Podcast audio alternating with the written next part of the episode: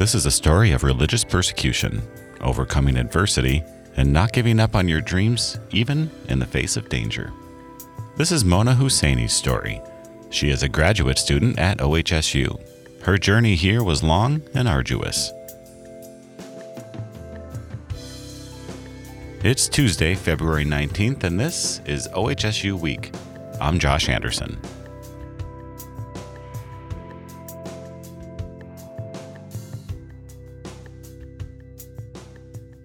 Tracy Lamb sat down with Mona to talk about what life was like in a country where she was denied political, economic, cultural, and religious rights, and what it took for her to live out her dreams here in the United States. I'm here with Mona Hosseini. She's here at OHSU working on her PhD in molecular and cellular biosciences. Thank you so much, Mona, for joining us. Thank you for having me. Now, Mona, you have an interesting and somewhat of a harrowing story about your journey to the United States. You were born and raised in Tehran, Iran, and you said you didn't really want to leave Iran. So why did you? What was what was happening at that time? Um, so I was born and raised, as you mentioned, uh, over there, but I didn't want to immigrate out of the country.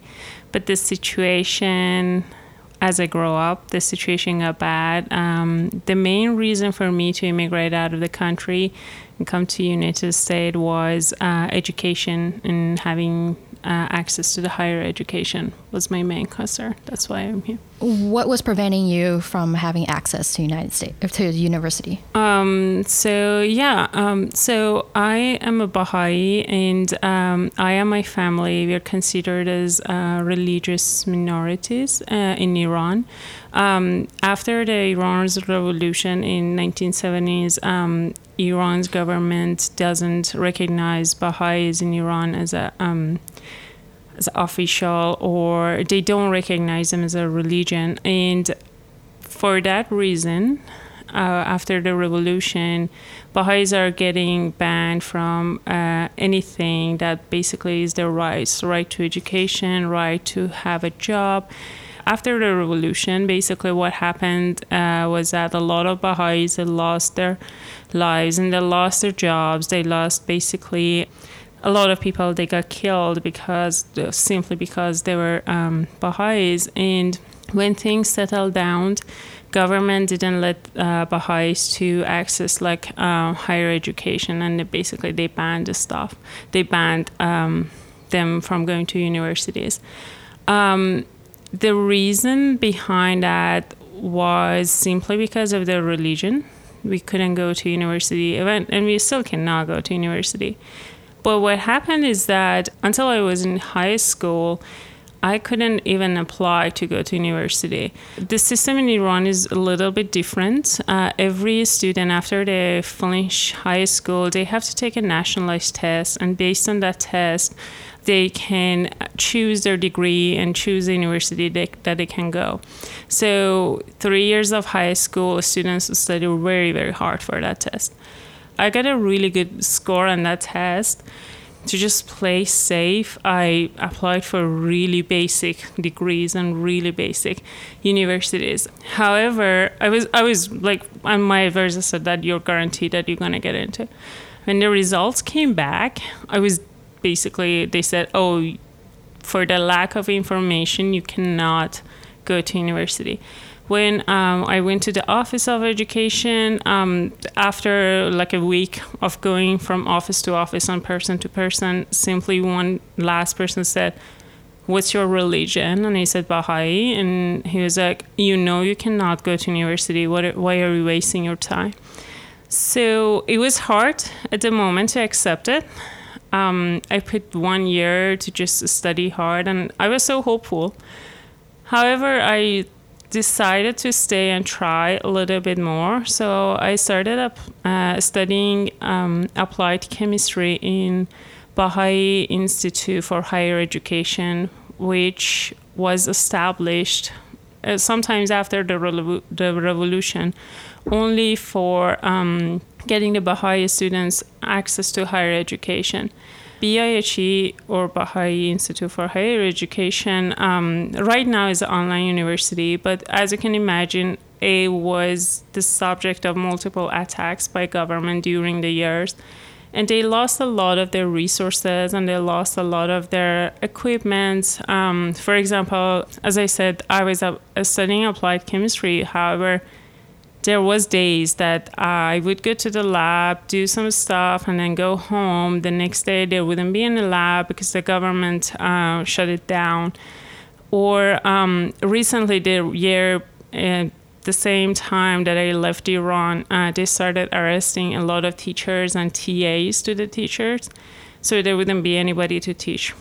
So that was hard, but um, finally it came down to the decision of me and my husband. We started talking and we were like, I can't do it. I need to have that education. I tried so hard, a couple years to stay, but that wasn't enough. Yeah, and going to this school that is just for Baha'i, did you at any point feel like you were in danger physically for your life?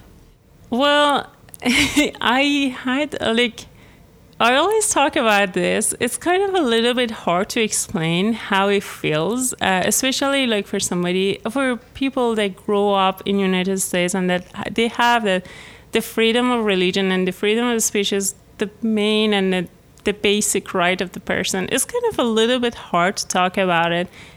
I was never, I never learned how to basically deny my religion and deny my beliefs from I remember like really like when I was like seven years old, when I was in the first grade, my you love your first grade teacher. You don't expect them to be harsh on you just because I was a kid. I even didn't have a religion at the time. But you don't expect them. But it was difficult in the sense that everybody is attacking you. By the time that I grow up, I don't want to say it was normal, but I learned how to deal with it I was arrested for being a Baha'i one time, so I knew I always knew that there would be a danger. Somebody will basically walk in if I had a class or something. So it, it was completely possible. But I don't want to say I was afraid. Um, I was more concerned that this is going to be gone. A lot you may know about this, but like filtering internet is a big big thing that our government does. Like our website to the university was filtered all the time, so I had to use a like VPN to access it, and they had to change it. But yeah, like it was really possible. Like our friends, they used to teach in BIHE, and they got arrested. Like we went to we we were together the night before and then in the morning they were gone but being in that situation is just um, I grew up in that situation and I was aware that this is not the right way.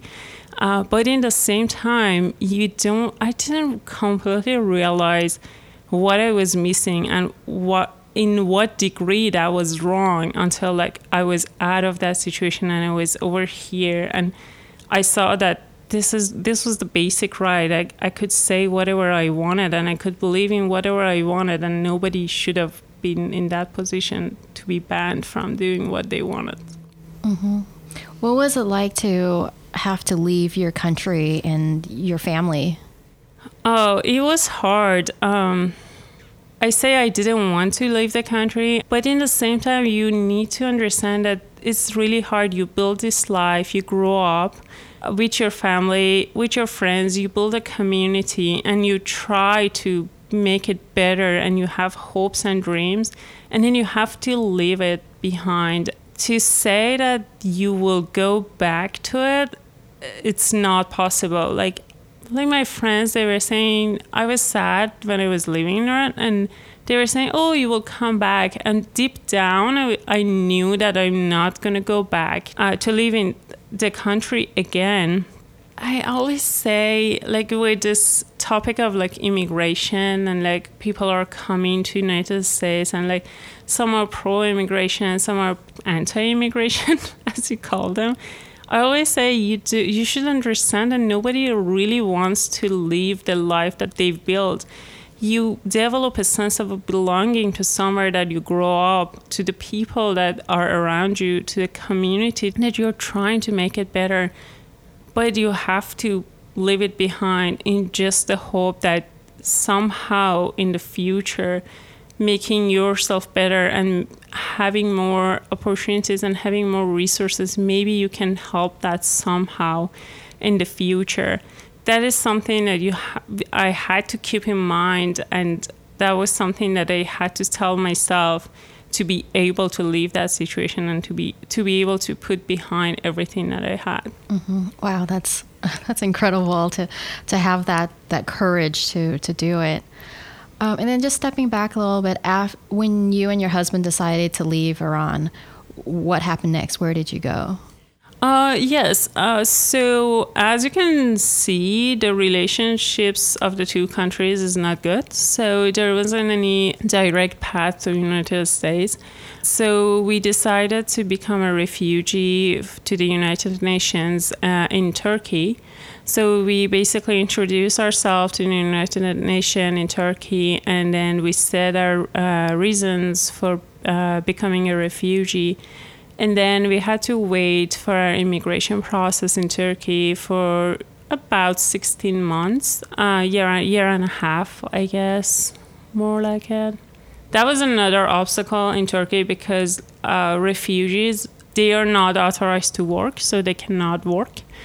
We didn't have any health insurance, so that was kind of like one other big issue that we had and like if something happened you could go to doctor but you basically you don't have any insurance considering that you're not working financial situation was kind of hard over there and then we had to learn a new language a new cul- a culture we were kind of lucky that my parents are from Azerbaijan of Iran, so we kind of had that. I and my husband, both of us, we kind of were familiar with the language, so we kind of able to adopt a little bit more. But that was a hard time. But we were lucky enough that we had some friends around us, so it wasn't bad at all. And so, when did you and your husband get to United States, and where? Uh, yeah, so we came here November 2013 and we came to Vancouver, Washington, as my sister was living over there. Uh, so we decided to join our sister. Right when we arrived, we had to basically find job first thing because uh, we needed a little bit of money to start our lives over here. And then we just we started uh, college right after that. It spring term of 2014 so it was like a three months four months after we arrived here. And how old were you at that time?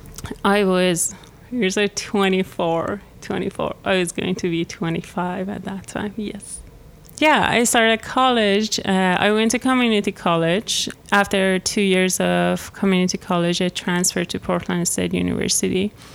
And um, I decided to be a full time student because it wasn't making sense to be a part time student for me.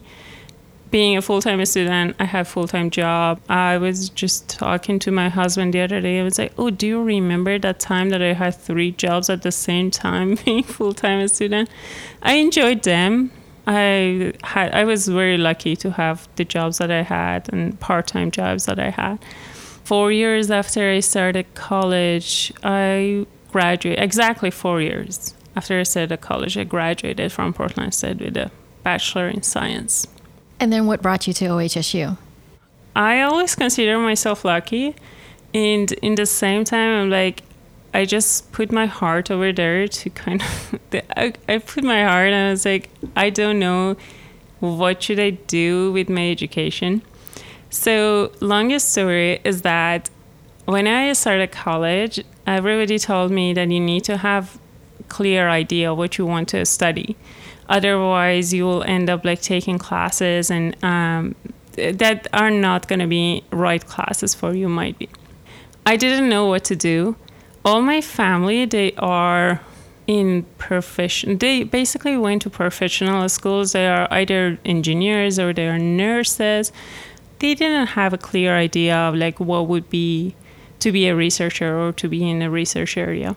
But I always liked that idea. And getting a PhD was a, like a long, it was a dream for me. One day in one of my biology classes, one of our professor came into the class and said, "Oh, there's a, a scholarship which uh, you guys it's from National Institute of Health, so you can apply for it, and they will basically place you in a research lab, and then you can get experience." They actually didn't know what's gonna be uh, what is that scholarship exactly about. I heard two things they will put me in a research lab so I get experience and they will pay me. So it made so much sense to apply. And I was lucky to get it. And then after a while, it became more clear. Um, the scholarship's name is Build Exito. It's from NIH and it's aiming to um, have students from underrepresented backgrounds to be exposed to research and help them basically establish and get familiar with the research fields and uh, help them to get into professional schools or research areas. So when I transferred from Clark College to PSU, I was replaced uh, in a lab at OHSU in Dr. Agarwal Laboratory in uh, Knight Cancer Institute. And I studied acute myeloid leukemia and my research was about finding a specific and targeted therapy for that disease. I did that throughout the last two years of my undergrad. And then in the same time, I applied throughout my last year of the undergrad, I applied for a PhD. And I wasn't hopeful to get in the first round. I just applied just so I can apply and say. But it, uh, I was like, I'm not going to get in, so I will work uh, one more year, to uh, to get in next year. But hey, I got to apply. I got accepted. You got accepted. Here you are. and here I am. yes. Well, congratulations. Thank you. so, when you were in Iran wanting to go to university, what did you want to study and what did you want to become? Um, I wanted to study chemistry. At the time, I was really fascinated by the chemistry and uh, its implication in biology I say I wanted to study chemistry because I had to keep it in the back of my mind that if they don't let me go to university, I have to have like a clear idea what are my options at BIHE. And um, I say BIHE is a great opportunity for students to get that higher education, but it doesn't have every single option that you can find. It's really limited in what it can offer, and you can imagine because of uh, a lot of pressure that is on it, it cannot have all of it. The closest thing to what I wanted to study was chemistry. And uh, when I started over here, I had it in my mind that I wanted to be a, a, chemist, but taking biology in the same time, I was like, I need to have this one. This one is more fascinating and it definitely suits me more. So mm-hmm. that's what I'm doing. Sounds good. So, um, what are you doing now at OHSU? Okay, so now I'm the first year graduate student, uh, graduate student at the Molecular and Biological Sciences, Biosciences. I just finished my first quarter, which was kind of the hardest one. And right now, I'm rotating between labs and trying to find a lab that suits me well, and uh, trying to find a good mentor and a good research area to join. Great. And what do you want to do once you're once you've attained your PhD? Oh, that's a good question. It is. Um, I have to answer. Like, I didn't realize a couple of days, a couple of days ago, I didn't realize it was in one of my evaluation forms. What do you want to do when you grow up? I'm not actually sure. For sure, I'm gonna stay in research, uh, but I'm not sure if I want to stay in academia. If I am capable of doing it, but for sure, I'm going to do a couple years of postdoc and postdoc research before deciding what would be the next career path. yeah. Have you been back to Iran since you left? No, I can go back. I have a passport and there is no issue. And I'm a I'm considered as like a permanent residence over here, so there wouldn't be any issue for me to go back and forth. But in the same time, I didn't want to go back until I become a citizen over here. The reason behind it is there is always this fear that they can arrest you, but I'm not really afraid of that. Up to finishing my bachelor, there wasn't really any time for me to go back. But when I finished my bachelor, I was thinking, we, I knew that I'm going to start again a school at OHSU. I was thinking maybe you should go back during summer, but uh, with the new president being elected and with the new travel ban, that made everything really hard.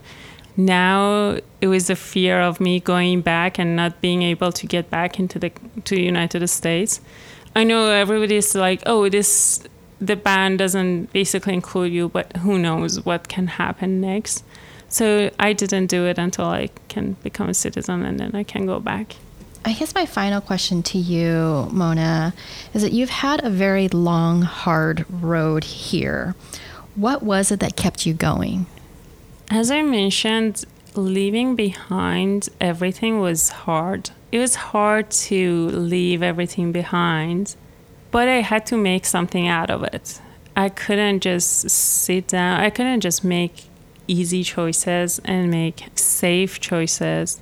I'm pretty sure I would be happy if I was doing anything else, but in the same time, I tried so hard and I uh, basically I put everything that I could into getting my research done when I was doing when I was in undergrad and pushing it for being better and better just because I always had it in back of my mind that I sacrificed so much, I better make something really good out of this. When I uh, look back at it, it looks like that I had like a lot of hardships and a lot of like obstacles in my way, and I accept it and I see it. But in the same time, every one of them made me better and every one of them pushed me to be stronger and to not take anything for granted. I always say that I'm really thankful and I always think I'm a, one of the luckiest person in the world to have such a great mentor and such a great opportunity. If I wouldn't get that scholarship, I always say that I wouldn't be here today or if I didn't have such a great mentor like Dr. Agarwal, I didn't know how to do research and how to think, how to put my mind and how to develop my skills. But in the same time, I acknowledge that I tried hard and I worked really hard for it. It was always the thought that I came too far and I need to make this the best. I went anybody that is listening to this just to think about their own life and just to think what they've faced. Everybody has a challenge, and I'm pretty sure that no one's life is basically lacking like any obstacle. But I want you to think about them and just appreciate how much you grow out of those obstacles and hardships. And thank you for having me. Very wise words. Thank you so much, Mona, for sharing your story. Definitely. Thank you. OHSU Week is a production of Strategic Communication. This episode was produced by Tracy Lamb and edited by me. I'm Josh Anderson, filling in for Patrick Holmes. See you next week.